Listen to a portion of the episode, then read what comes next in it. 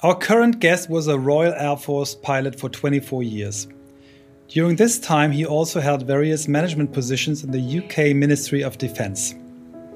Among other things, he was the deputy team leader negotiating the largest civil MOD contract that included the purchase of Airbus aircraft and other infrastructure worth 13 billion pounds.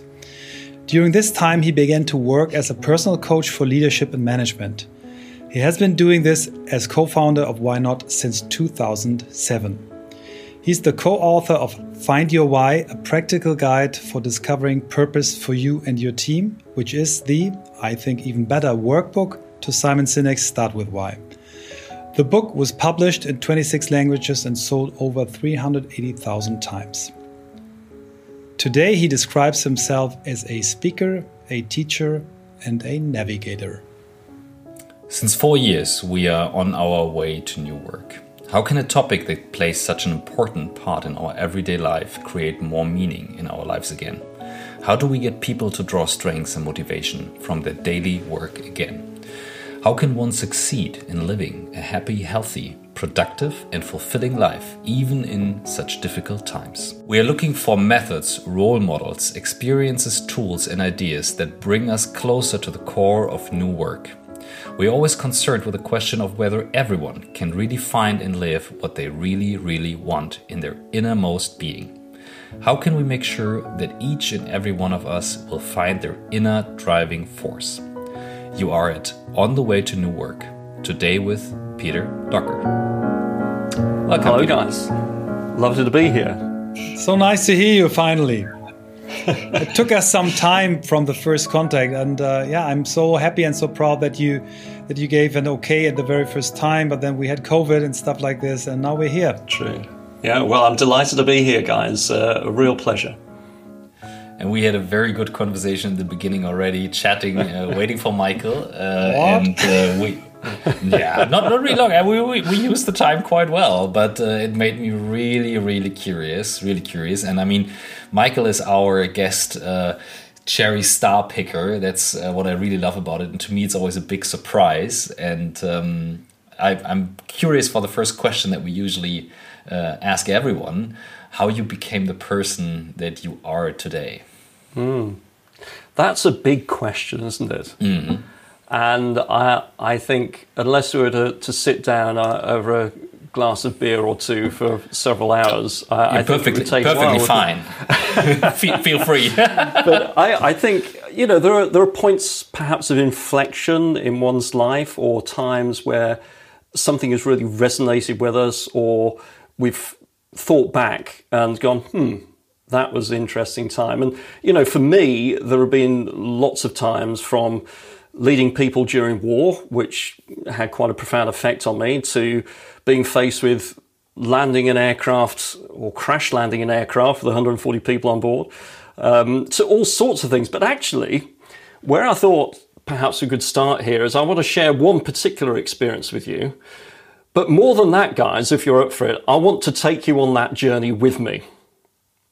And what I mean by that is I'd like you to join with me in that story and listen as if you were me mm-hmm.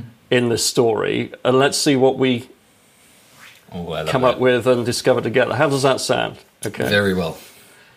And th- this is obviously a true story. It's um, from my flying uh, past when I was in the Royal Air Force. I, at the time, I flew uh, large four engine jet aircraft, passenger airliners and uh, this particular uh, time, which is uh, whew, way back in 2002, um, we were carrying passengers. It was a passenger jet. And um, at that time, I was quite a senior guy. I was very experienced on the aircraft. And one of the things that I used to love to do was take a first officer or a co pilot, and they became, through training, they became a captain, okay, in charge of the aircraft. And it took about six months. But the last part of that training was when that new captain would fly from A to B to C to D with a very experienced guy such as myself sitting in the right hand seat, acting as their co pilot, their first officer. And it was one of these times when I was doing just that, and the new captain was a young chap called Callum. And we flew from the UK over to Washington Dulles and then onto over, over to San Francisco. And have you guys ever been to San Fran? Mm-hmm. Um, it, it's it's a double. It's a very busy place, but they have a double cross of runways with them all mm-hmm. meeting mm. in the middle. I mean, it's a wonderful airfield design to have all the runways meeting in the middle, but it, it, gets very busy. But we flew in there, and Callum did a wonderful job, and we touched down, and we taxied in, and we shut down the aircraft. And as you guys might imagine, it was wonderful to turn to him and say, Callum, you've done a great job. We're planned to stop here the night for crew rest, but then in the morning we have another passenger load flying back to Washington. Um, I'm going to be down the back of the aircraft for the passengers. You're going to have a regular first officer make up your crew. You know, you just take us back home. Well done. And that, that was a great, great moment because he, he'd accomplished something he'd been working hard for. So we stopped the night, and the following morning we came back to the airfield, and we're sitting in uh, an office doing some pre-flight planning, or rather, Callum and his crew was. Um, and I was just sitting there flicking through an old magazine, I think, because you know it was all up to Callum there. And then Callum he came up to me, and he said, "Excuse me, sir," because I was his big boss, you know, several ranks up. He said, "It's very busy here in San Francisco." He said, Would you mind coming and sitting on the jump seat on the flight deck just to act as another pair of eyes to help watch out for other aircraft as we find our way through this massive concrete at this airfield to the takeoff point? And I turned to him and said, Yes, Captain, absolutely. Um, more than happy to do that.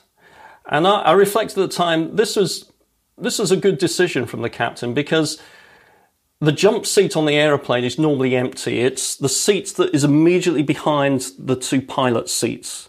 And you've got a great view out of the flight deck. And, you know, other crew can sit there. It's perfectly um, good to sit there for takeoff, landing, or at any time. And that's where Callum wanted me to sit, just to help watch out for other aircraft and make sure we navigated the complicated route to the, the takeoff point, you know. So we got on board the aircraft and went through all the checks, got all the passengers on, and we taxied out to the runway. And it was the morning rush hour, very, very busy. And finally, it was our t- turn to take off. And we surged down the runway. We got airborne. And at around about two or three hundred feet, pretty close to the ground, we hit severe turbulence. Now, very turbulent air. Now, this severe turbulence meant the aircraft was being thrown all over the sky like a rag doll. Uh, it may have been from a jumbo jet ahead of us, it may have been the wind coming over the rolling hills. But in that moment, because we were so low and so close to the ground, our lives were actually truly threatened. So I said I wanted you to come along with me on this story because I just want you to imagine now that you are me and you're sitting in that jump seat, what are you going to do? And while you think about it, just remember you are a really experienced pilot. You're the most experienced pilot on that aircraft. Um, 140 people's lives depend on the choices you make in actually the next couple of seconds. What are you going to do? Maybe I'll give you a helping hand here. All right. No, so let's uh, do it without a helping hand. Let's do it without. It's it's more. Right. Oh, okay. So what are you going to do? I'd probably say I would I would ask him. Do you want my opinion or do you need help? Do you want okay. my help? I would ask him. Okay, Christoph, what, what would you do? It sounds like it sounds like this is a couple of seconds, and and I know from our pilot training within the company and and and Tanya, a Lufthansa pilot we had on the podcast, they try to not react right away. Um, but she says there are usually a few seconds, but it sounds like it's like really, really short in time to do something. Um, hard to say what I would really do. I would yeah. have a look at him, and if I have the feeling he's doing the right thing, um, or finding out what it is, um, you're on the jump seat. You're not on the. You're not flying the plane. You're obviously mm. on the jump seat. Mm. And he asked you before, so I, I guess he will ask you, but he will go through some kind of checklist or whatever. That's what I would believe yeah. would happen. But hard to say, really hard to say. It is, isn't it? And you know, here we are. We've been discussing this for probably about twenty times. Yeah, it's already delayed. The, the length of time we had because uh, it's you know you've got to make a decision. Um, yeah. Let me tell you what I did. I just sat there, completely calm, with my hands in my lap. And let me unpick that a little bit. The reason I did that. First of all, to intervene by even giving him words of encouragement or telling him what to do would have been a distraction at that point. He was doing everything he knew how to do to keep us flying and away from the ground. Know? And so it would have detracted from a great outcome. I've had some people in workshops when I've given them options as to what they might do. I've had some people, quite a large proportion, saying they'd reach over and grab the controls, which frankly would have been disastrous. But here's the other thing if I'd intervened in any way, I'd had no right whatsoever of signing him off mm. as a fully qualified captain the day before, qualified to fly that aircraft with passengers anywhere in the world. Mm. So, what I needed to do was to become a great follower. Mm. And by that I mean, although Callum, this young chap, couldn't see me because I was outside of his peripheral vision sitting just behind him, he could sense me. He could sense that I had his back. He could sense that I had confidence in his ability to sort this out. That's what it is what it means to be a great follower at times like this. And so this story has stuck with me because it had me think of this term that I refer to as jump seat leadership. And jump seat leadership is different from any other sort of leadership because with jump seat leadership, the intention is always to create a culture and a training system, if you will, where other people can take the lead and you can then follow once again. It's not about retaining power as a leader, which, as we all know, can um, turn quite toxic, toxic at times.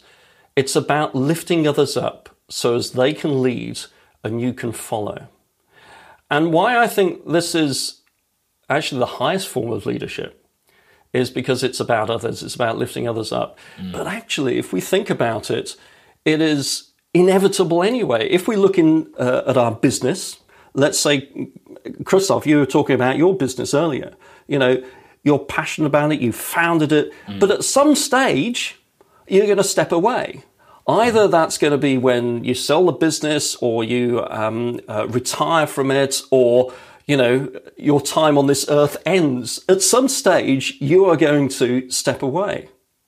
It's like a parent as well, you know, as we watch our kids grow up. Mm. At some stage, they're going to leave home and they're going to lead their own lives. And so, jump seat leadership is about being intentional around working towards this point. And not only does it mean that things that are really important to you continue on beyond your time leading it, it ensures that we keep ourselves on the straight and narrow. We don't get focused on retaining power, and it creates a healthy environment where others can find their own leadership and thrive. So, in terms of formative moment, that story of Callum and the flight out of San Francisco, I probably didn't recognize how important that moment was way back then. But having the opportunity, as we all do, I think, once we start to get a little bit older, to reflect, then that was most certainly um, a pivotal time. Wow, what a nice story. Um, I, I think this jump seat leadership approach could be something which could help family businesses where the father or the mother who's running the business has to step back for the next generation and has to really uh, make the way free. But, but but this is something we very often don't see because the mm. the, the, elder generation does not do jump shit, uh, jump uh, seat leadership. They are doing. I know what I'm doing, and you are the young guy. Absolutely. And, and this will be for the rest and, of the time. Yeah. Yeah, uh, and you know, let, us let's, let's be realistic about this. It, it's the situation you just described, Michael, is perfectly understandable because if we've worked our lives at a business building it up, then um, we we don't want to let go. You know, it's it's probably mm. defined us. Anybody who is an entrepreneur or built their own business will know that you work ridiculous hours in the day quite often and you've put literally your life into it. All I'm suggesting with jump seat leadership is that we do a little twist on that. Because if from the get go you're thinking, right, how can I lift up those around me, be they employees or other family members, so as they are prepared and I have my faith in them and I trust them to take this business forward in ways perhaps that I've never even thought of, but are consistent with what I believe, consistent with what I feel is really important, then what a wonderful gift that is, not only to those people, but also to yourself. Mm. When you're mm. sitting back with your metaphorical pipe and metaphorical slippers in front of the fire, retired or whatever, to see what you really care about continue to thrive. What comes to my mind right now is we had a leadership discussion last week, and, and uh, we do a weekly clubhouse talk after the podcast. And um, I was referring to um, a situation I saw in a series where it was about um, the queen and, and, the crown in the series, oh, um, yes. who was not reacting in certain moments. Mm. It, it, and, and, what I refer to is this not to react. And we talked about this earlier. Um, what you said, the difference between you react to something right away or you wait and then what's the response yeah, you give. Mm. And my question is would you say or is this a hypothesis that doing nothing is the hardest thing for a leader and i mean that in a certain moment and maybe also after you gave away power in leading because it's actually really hard for us to do nothing and if we are honest we want to be busy and we want to have something to do and we want to be important is this part the part that really scares us from truly leading? Well, I think there are two aspects of your question I'd like to unpack a little bit because this is a, a very important point you make. Um, the, the, first piece about doing, not doing anything. Um, there are two sides to this coin there's doing, but also there's being. Who you're being, in other words, how you occur to others. Mm-hmm. So, going back to my Callum story out of San Francisco, one could say that I was doing nothing. I was not in action. I was just sitting mm-hmm. there with my hands in my lap. But who I was being, how I was occurring to Callum, even though he could not see me, was everything in that mm-hmm. moment. And I, I, often say to uh, leaders or leadership teams, you know, if they're not achieving everything that they wish to achieve, pause for a moment and ask themselves, who am I being that is causing those around me to be who they are? So I think this is a great reflective question mm. for us all in a leadership uh, role, not just to focus on what you're doing, but focus on who you're being. Yeah. Um, and that can be quite difficult for for many because we like to be in action all the time, but it's two sides of the coin. Um, so the being and doing side of it is what I, I would point people to. But also the, the second point that you raised, I think it, another distinction in language that I, I draw on is the difference between delegation and abdication. And in my experience in business, delegation is often not fully understood. Uh, delegation is where you have um, trust in the person to whom you're giving the task, trust in their not only their ability to do it, but their their commitment to carry it out.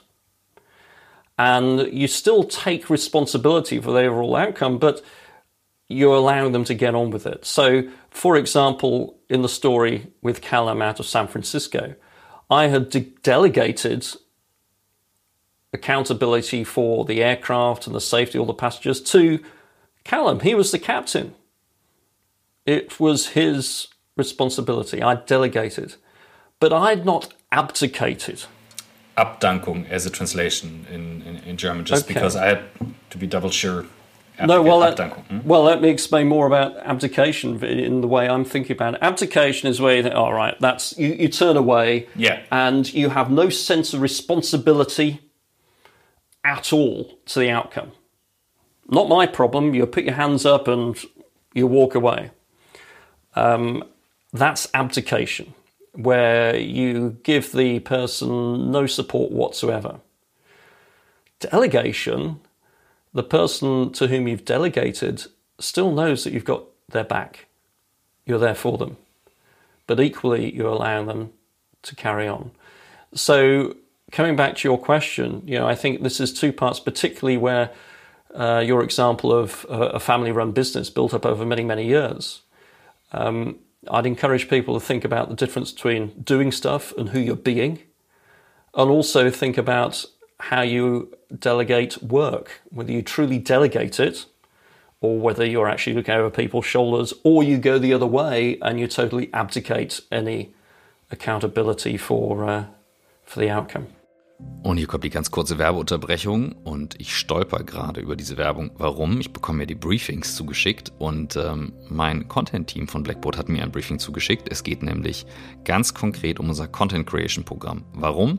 Weil jede Veränderung, die egal wo sie gerade stattfindet im Unternehmen, ein hohes Maß an Kommunikation braucht. Und was wir bei Blackboard schon seit vielen Jahren machen, ist, wir helfen unseren Kunden dabei, intern die Kompetenz zu entwickeln, Video- und Audioformate so zu bauen und dann so zu kommunizieren, dass sie eben intern nach innen auf emotionale Art und Weise dabei helfen, Change voranzutreiben, neue Themen voranzubringen. Und ähm, wir haben aus den letzten Jahren, wir machen seit über zehn Jahren jetzt Change und Tools und alles, was dazugehört. Ihr wisst, bei uns geht es rund um Zusammenarbeit und der Veränderung darum. Aber aus den letzten Jahren vor allem auch das Thema Podcast, YouTube-Filme, die wir regelmäßig veröffentlichen und vor allem auch Streaming. Und das haben wir in eine, in eine Content Masterclass gekippt, mit der wir dann wirklich unseren Kunden beibringen, wie kann ich diese Formate intern selbst entwickeln und aufbauen.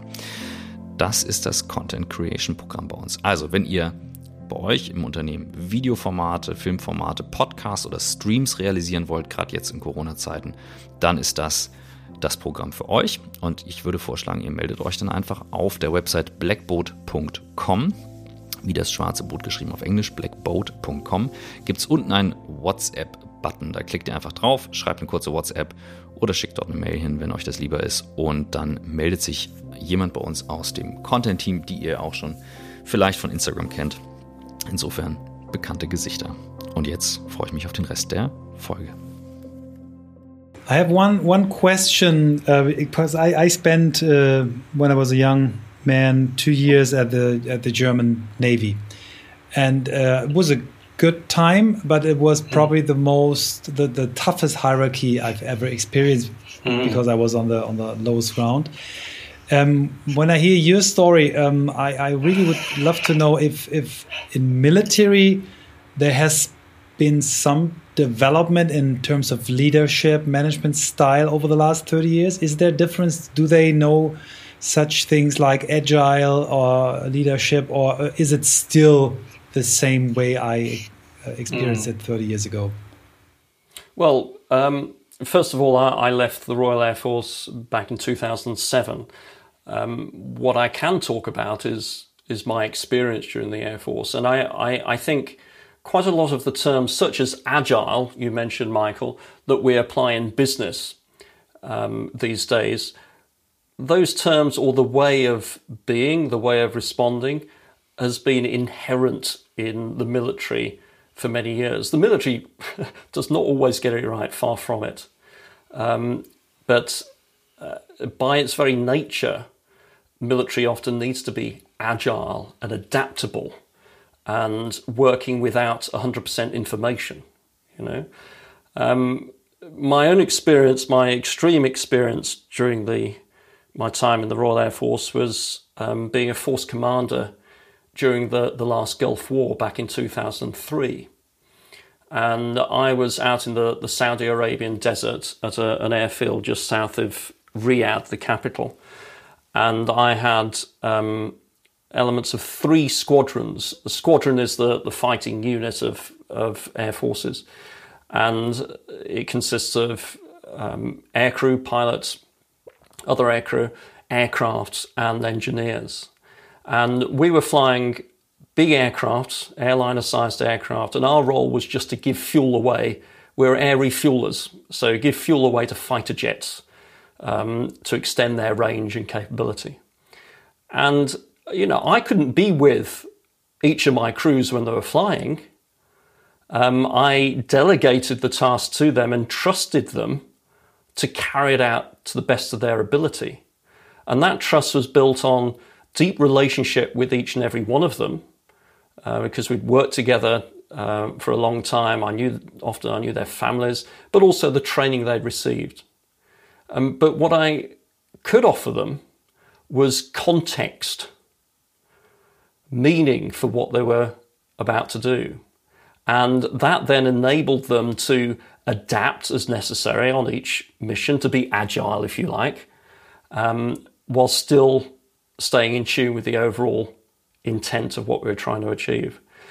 And I remember that that was very difficult um, initially because, as many of us will recall, the Second Gulf War in 2003, where the US led coalition was unseating Saddam Hussein, it was a very controversial thing that was going on. And there were a lot of demonstrations in capitals in Germany, in France, in the UK, States, and many others against the war before it started. And I, I can tell you that that's very unsettling for people who wear a uniform, who are expected to put their lives on the line, to put themselves in harm's way. And I needed to, I needed to pull people together in a clear and simple way so as they felt motivated and nothing, to, if you like, cut through the noise to find the signal, like tuning in an old radio. Remember the old radios with the tuning dial, and you can hear the crackle. I needed to help them tune in so they got that clear signal. And I remember a few days before the war started, I gathered everybody on the aircraft dispersal in front of the aircraft uh, for a photograph. It's something that you have traditionally. You gather everybody and have a photograph before operations. And after the photograph had been taken, I thought, I need to say something here. I really do. But I didn't actually know what to say. But I gathered everybody around me uh, in a circle with me in the center. And I opened my mouth. And what came out, I turned to my aircraft technicians, the guys who looked after the aeroplane, the maintainers. I said, Engineers, your job is to keep this 40 year old aeroplane going. Make sure it's serviceable so as the aircrew, the pilots, can do their job. I then turned to the aircrew and said, Guys, your job is to fly every mission that we're given. Because unless you do your job, the fighter jets aren't going to receive the fuel they need. If those fighter jets don't receive the fuel they need, then our people wearing similar uniforms to us on the ground are not going to get the air support they need and they're going to die. That's it. That was the signal through all the noise. Set aside the politics, all the rest of it, that was our duty. And having giving them that context together with all their training allowed them to focus and to be agile and to adapt without me having to tell them exactly what to do. They could figure it out and the motivation, the morale followed. You know, we were tasked with 479 missions, and we flew 479 missions.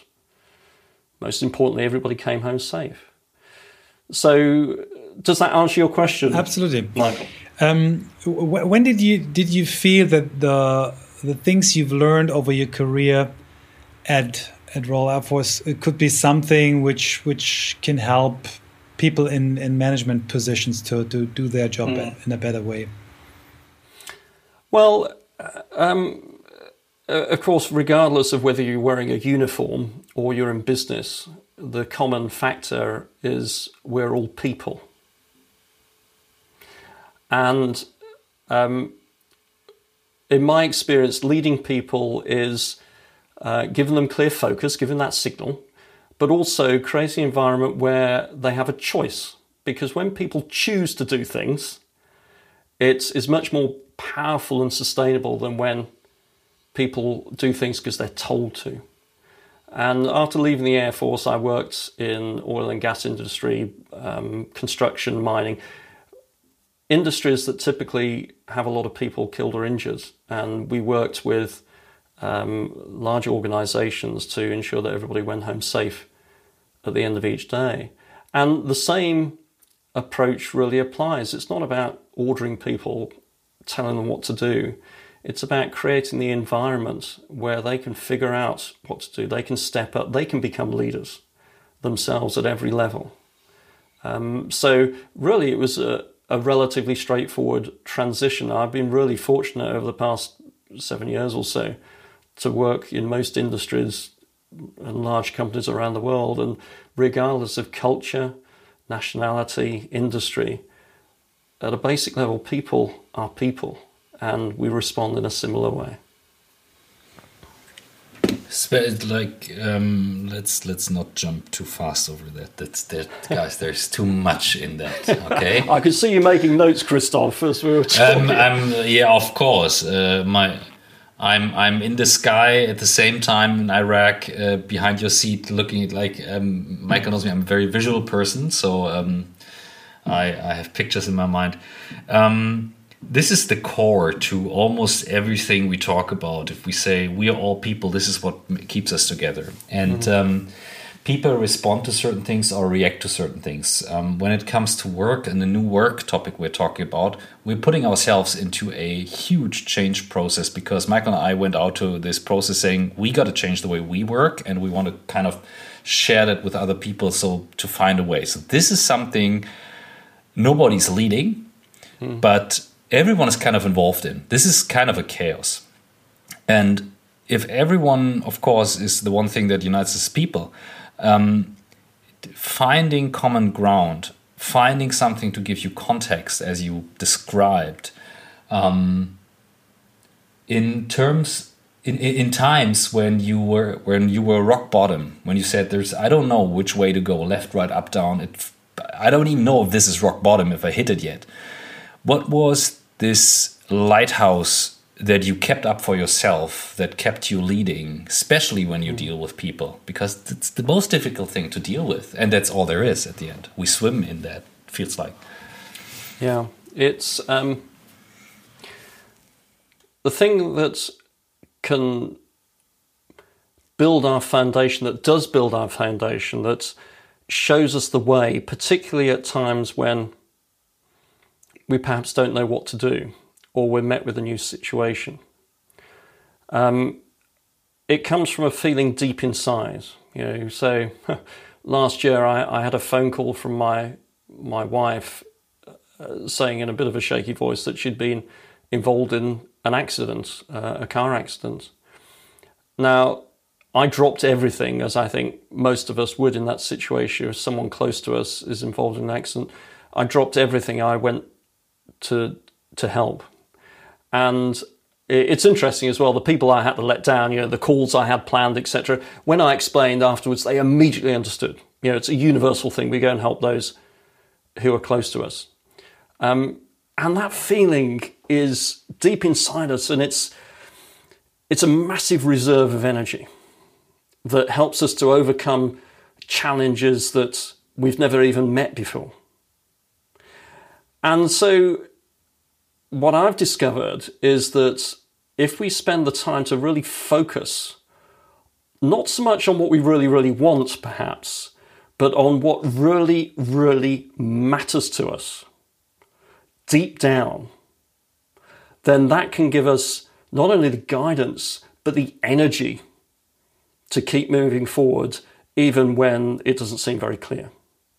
So, for example, things that I find are really, really important to me. Uh, when I was up at university in 1982, going back a long time, um, I saw that in April, the Argentinian forces invaded the Falkland Islands down in the South Atlantic, um, which have long been uh, a British territory. And the Falkland Islanders had this regime imposed on them. And that felt so wrong to me. I didn't know the politics and the history at that time. It just felt so fundamentally wrong that someone was imposing their will on someone else when it was not wanted. And that was such a deeply held feeling inside of me that six months later, I left university mid uh, course and joined the Royal Air Force because I saw that as a route to being part of a team, an organisation that could help people who were in similar situations in the future. So that was a deeply held feeling inside of me. And when we can articulate these feelings, they become what I call a stand. And a stand is very different from a position. A position is against something. And we hear this term a lot in politics and on social media. We hear what people are against. And the thing with a position is that it depends on a counterposition for it to exist. A stand, on the other hand, is what you believe, what you stand for. In English, you know, the word to stand is standing up. It's what you believe. It's like being on an island and you plant your flag on that island, and every ship sailing past can see what you stand for. And if they stand for that too, they can come and join you on their own, uh, on your island. But importantly, if they don't believe that, they can sail on by, and that's okay too. So it's like um, we've got a lot of very narrow streets around here in the countryside, and quite often the, the sorry, Christoph, did you want to jump in or? This is a sign for Michael. You go on. Okay, so uh, there's not enough room for two cars to pass in opposite directions. Mm. And so often cars will stop nose to nose. And sometimes you can see a position being taken up where each driver is saying, I'm not giving way. I'm not backing up to the parking uh, to the uh, passing place. I'm more important. You're you were going too fast. You back up, and that position will get entrenched. But then one person will perhaps eventually back up to the passing place, so as the other person can go on by, and the position immediately dissolves. Okay, the positions no longer exist. But let's play that back through a stand. As these two cars come to meet and stop, if one of those drivers has got a stand, something that's really important to them, which is about courtesy on the roads and thinking about others, that person will immediately reverse up to the passing place. A position doesn't arise, but interestingly, even after the car has passed, their stand for being courteous and thinking about others still remains.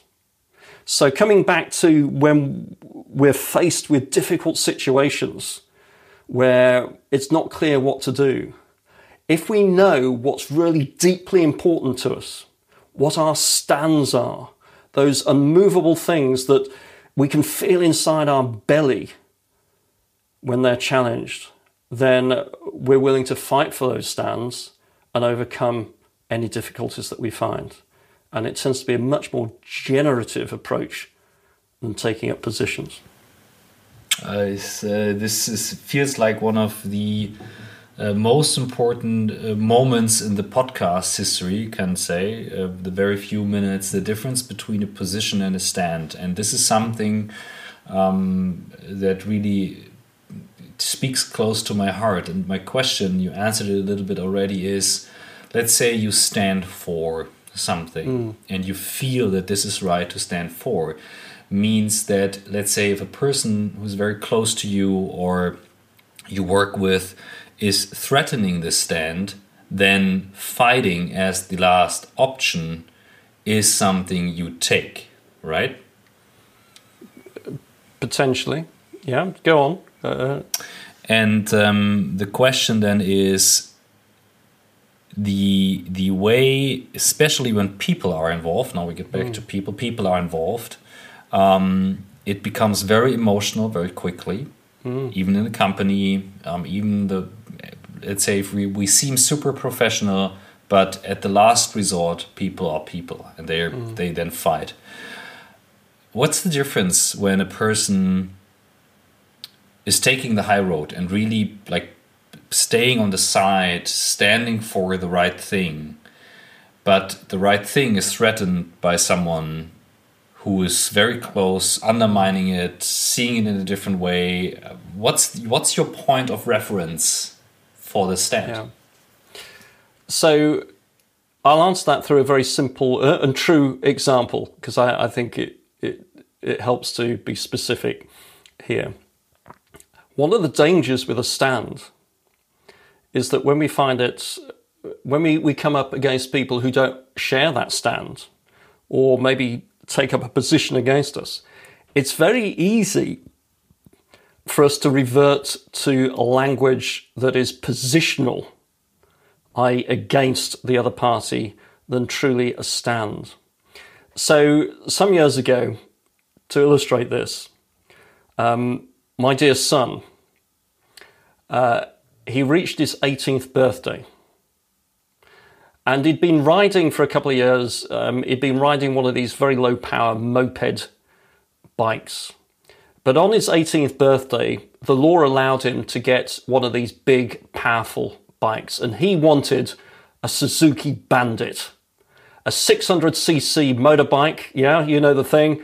Could do uh, hit 100 kilometers an hour in just over three seconds, top speed of in excess of 140 miles an hour. And our narrow roads in the countryside around here, there are lots of accidents, often with bikers. Now, as a parent, I immediately felt this reaction, which would have been no way is that going to happen. Okay? But I reframed that and ask myself, what is my stand here? Because my position is no way is that going to happen. What's my underlying, what are my underlying stand? commitment here. And my stand was for my children, in this case my son, being safe and living a, a healthy life. My son, on the other hand, he had a stand. That stand was for freedom, for being able to travel around to see his friends. That was his stand. So I decided instead of trying to take up a position, I would reframe into a stand and look at the possibilities that opened up. And what occurred, I went to my son Patrick and I said, I, I get it. I tell you what, we'll help you get this bike, but we'll do the training. And actually, I'm going to do the training with you because I, I didn't ride a motorbike at the time. I said, so let's both do the training. I said, more than that, the deal is that as well as the fundamental basic required training we do to pass the test, we will go on and do the advanced motorcyclist training. How's that? So that's what we started off to do. And it turned into a great bonding time between father and son. But here's the remarkable thing several weeks into that training, my son came to me. He said, "You know what?" He said, "I've been looking about looking at this oh, I should say as well, we'd actually bought a second-hand Suzuki Bandit, bright yellow. It sat in our garden shed. Neither of us could ride it because we weren't qualified, but it sat there as that was the possibility, you know. So this was real. But after a few weeks, months of training, he came to me and he said, "You know what?" He said, "I've figured out at my age, getting on that bike, the insurance cost is going to be so high. I'm not going to be able to afford to go anywhere." based on the income I've got at the moment. He said, So I'm sorry, he said, but I'm going to go and get a little car instead. and that's what he did. Wow! Love, thank you for for making that so clear in that example. I can really see the difference between a positional language and the stand mm. behind it, and then to reframe it into something else. Thank you, Michael. So you, you have been. I, I would love be because of the whole the, the whole time I'm I'm thinking about a little video I've, I've, I've seen about you where you are telling the story of people that are usually say, well, I would love to have this and this and that, and then I could do this and this and that, and then I am blah blah blah. And you are telling the story in such a smart way, and then twisting it around. Maybe you can tell us this story because I think it's a it's an underlying principle about everything we heard so far from you. Uh, yes, it, it's it's the uh, the be do have story. Um, hmm. So this is a view of the world. Okay, many of us have the view of the world that if only I could have this, whatever this is, then I could do that, and then I could be successful. Okay, and that's how we think the world works. So. Um, sounds like I'm picking on my, my, my, son, but far from it. Um, but, uh, you know, years ago, um, he was into triathlons. And it was because, well, if I can only have this really expensive latest um, bicycle, then um, I can do much better. I can be successful. Okay. Um, and that's how the world, we think the world works, you know um, whether that's as a youngster, teenager, or actually in later life too. But actually, the world works in complete opposite sense. If we choose to be a certain way, then what we do, our actions follow that, and we have what we seek. So let me give a very simple example in those halcyon days when I used to fly around the world before everything stopped. Um, whenever I went down the jet bridge, the air bridge to get on the aircraft, the flight attendants, he or she would welcome me on and they'd say, you know, good morning, Mr. Stock, how are you? And I would respond, I would say, absolutely fantastic or awesome or some other superlative like that. And I wasn't saying it just for effect. That's actually how I chose to feel. And invariably, the flight then tended to go really rather well. You know, I'd have good exchanges with the, the cabin crew, and it was a, a really awesome, enjoyable flight. And on one long haul flight, as we landed, or after we'd landed, we were waiting for um, deplaning, um, the young cabin attendant came up to me and uh, she'd been the one who'd welcomed me onto the aircraft. She said, I just want to say, she said, when you got onto the aircraft today and I asked you how you were, and you responded by saying, absolutely awesome, it, she said, it completely changed my whole day. Because I decided I would be awesome too.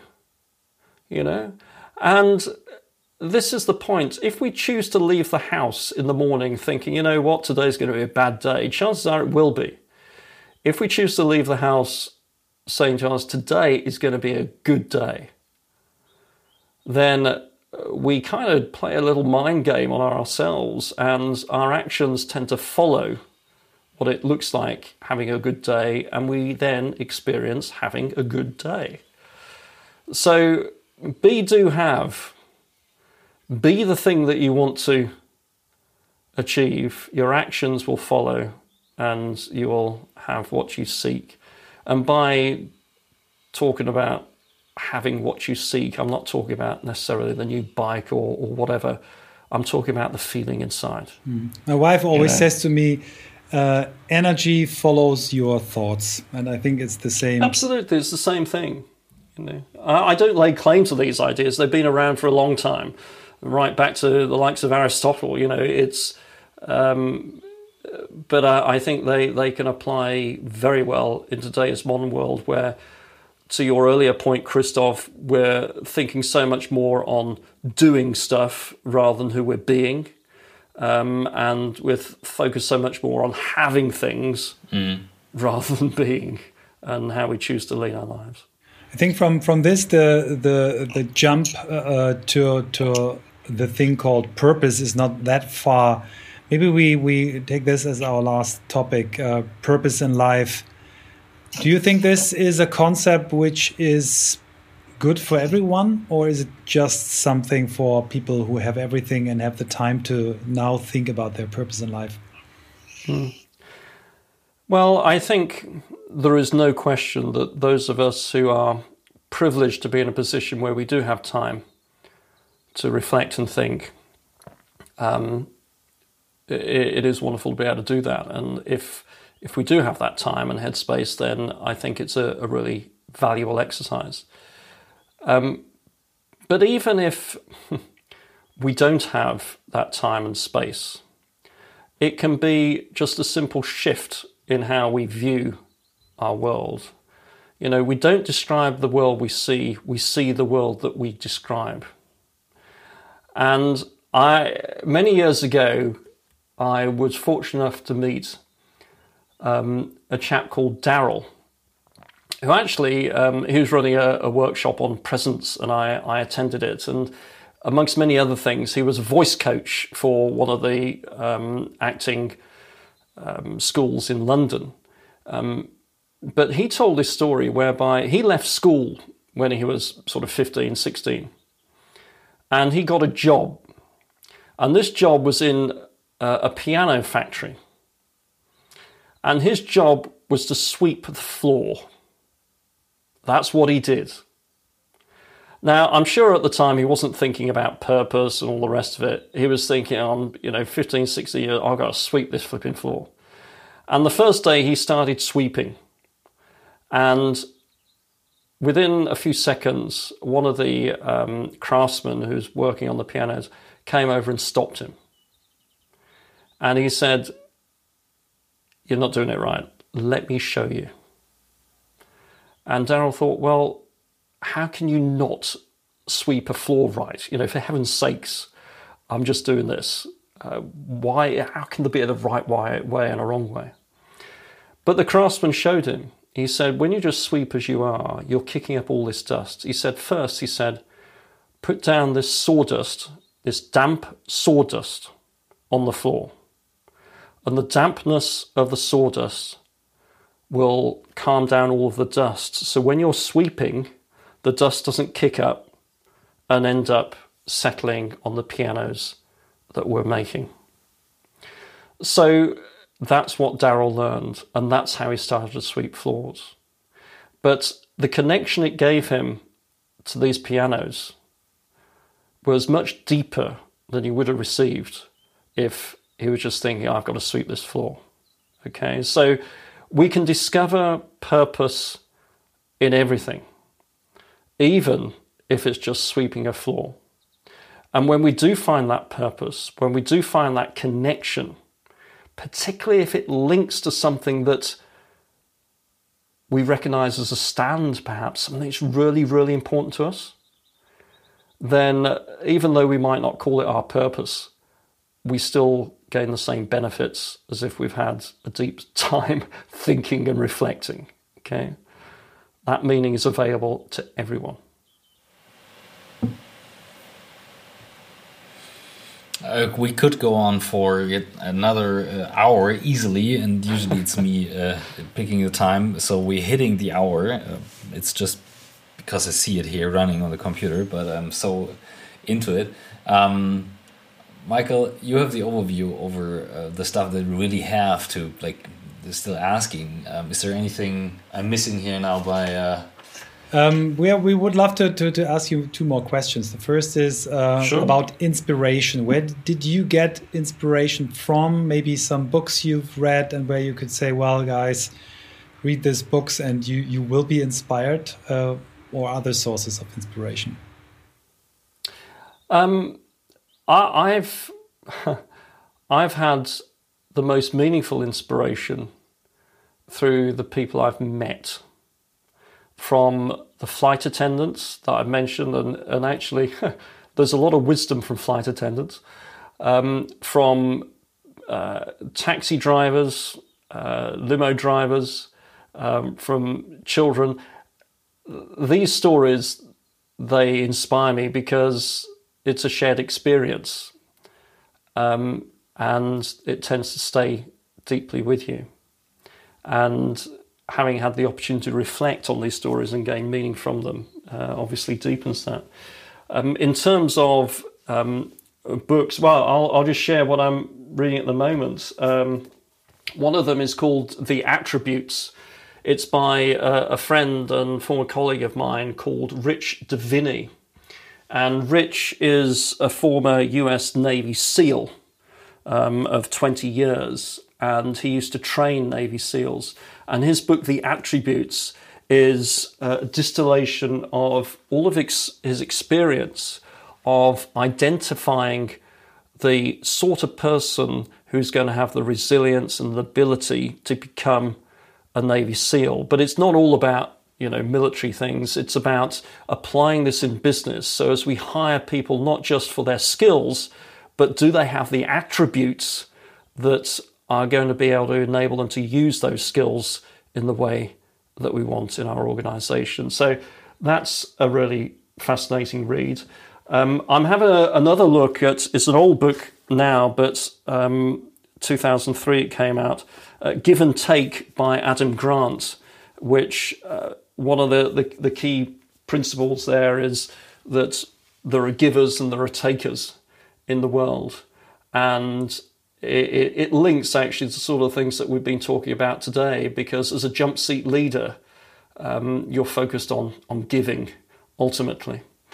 And, and then just to really mix it up a little bit, there's this um, pretty old book now. I think it's um, um came out, oh, good heavens, um, some years ago now, but it's called Skunk Works.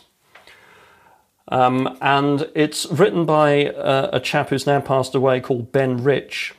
And Ben Rich led Skunk Works, which was the highly secretive US aircraft development agency.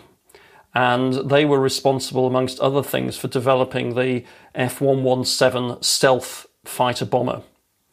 And why I find this book really interesting is because it's, it shows uh, a leader, in this case Ben Rich, putting his absolute faith in younger designers who had just spotted something that could actually transform their approach to aircraft design when everybody around them was saying, You must be mad. And yet he put his faith in that person to develop that idea.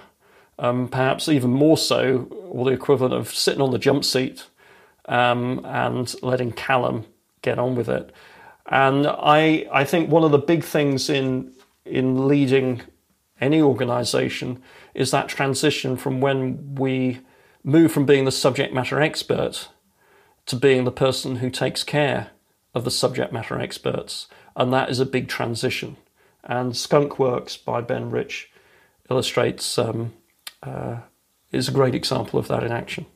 So those are some of my uh, inspirations uh, at the moment. I'm always surprised that we ask this question everyone. We are now beyond 250 episodes and we get different answers all the time. That's this question is uh, really mind blowing to me every time. Thank you, Peter. really good. You're welcome. You had one of my all-time favorites. Uh, Give and Take is one of, of the mm. best business books, or yeah, of, on human relationships uh, I've, mm. ever, I've, ever, read. But uh, I will read the other ones. Sure. Thank you so much. You're welcome. Last last question is the the the thing you know as bucket list. If you had uh, the chance to put three things on your personal bucket list, one thing you will experience, one thing you you would love to learn, and one thing you would love to give back to society, what would be the three things? Well, I'll start with the last one first. Um, I'm pretty much 100% focused at the moment on uh, writing. Um, which pulls together the idea of jump seat leadership and how to become a jump seat leader and creating that environment and culture. So that's where most of my energy is going at the moment. And it's a great opportunity to, to give back what I've learned, the things that I wish I'd known earlier on. So um, that's that's the give back piece. Um, in terms of the other areas, um, I, I want to continue to um, have the privilege that it is to be a parent and see my two kids really fly, you know, uh, and they're doing just that, um, uh, building their own lives, and that is a, a, joy to see them go further and thrive even more than I feel I was at that age. Um, and so if I can continue to see that and witness that, that that's that's going to be pretty cool.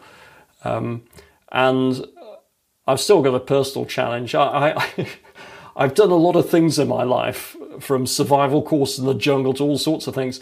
But there, there's one thing I've talked about for a while, but haven't actually got around to doing. So I'm declaring it now as something I'm going to do. And this is next year. It's called the Atacama Crossing.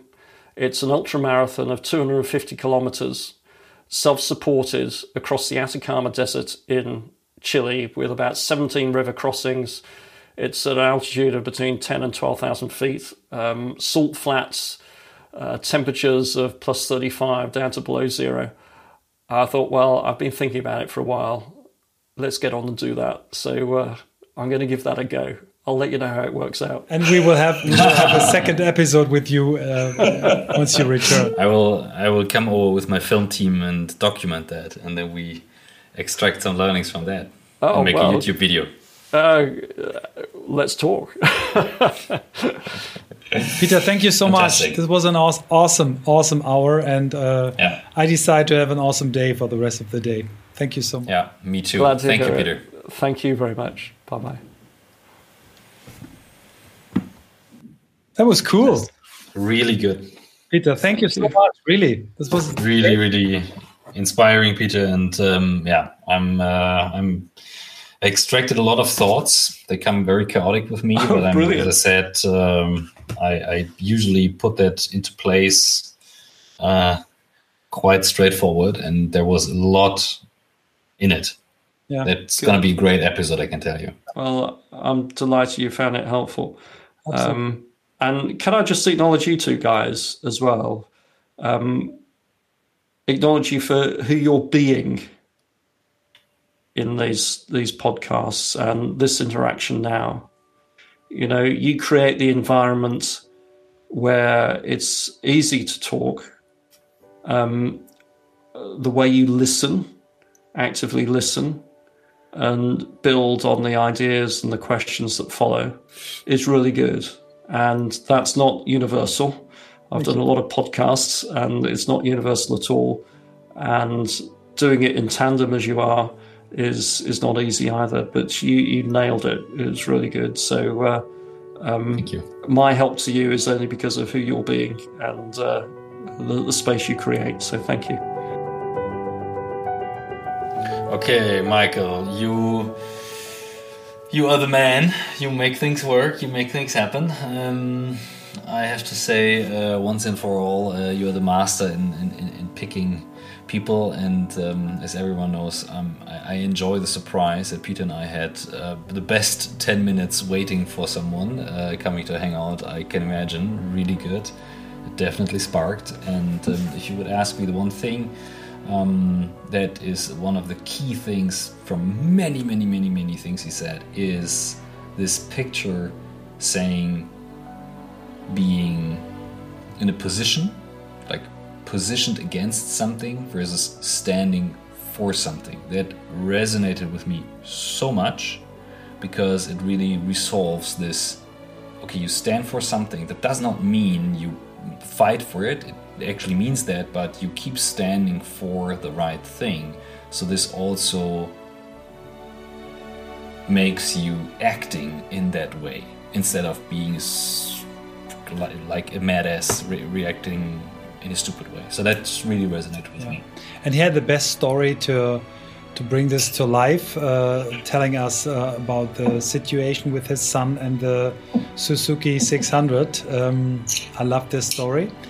And I am extremely thankful for his uh, topic of uh, jump seat leadership. I'm writing, as you know, uh, this time I'm writing the, the article about leadership, and it will uh, the story story and the concept will find its way into this chapter for sure.